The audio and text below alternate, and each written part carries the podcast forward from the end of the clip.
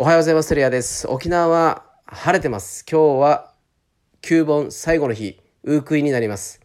運慶、中日、ウークイ、3日間沖縄の場合は9本あるんですけど、大体県内の企業はお休み中です。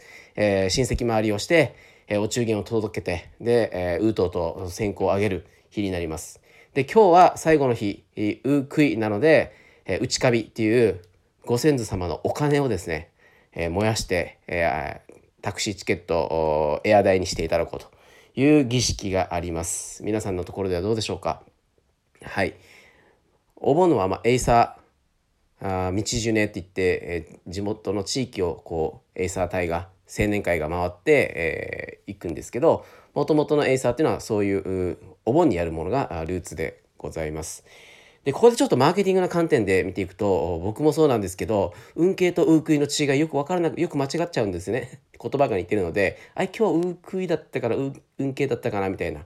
そこでですねウークイとはとか運慶とはとか検索すると出てくるコンテンツ。さすがです。オリオンビールファミリーマート沖縄ファミリーマート。ちゃんとおコンテンツマーケティングをやっております。はい。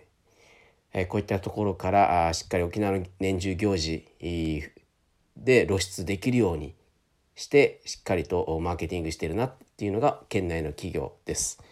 今日はウークイご先祖様に感謝をの気持ちをしっかりと伝えながらあ親戚周りをしていきましょう。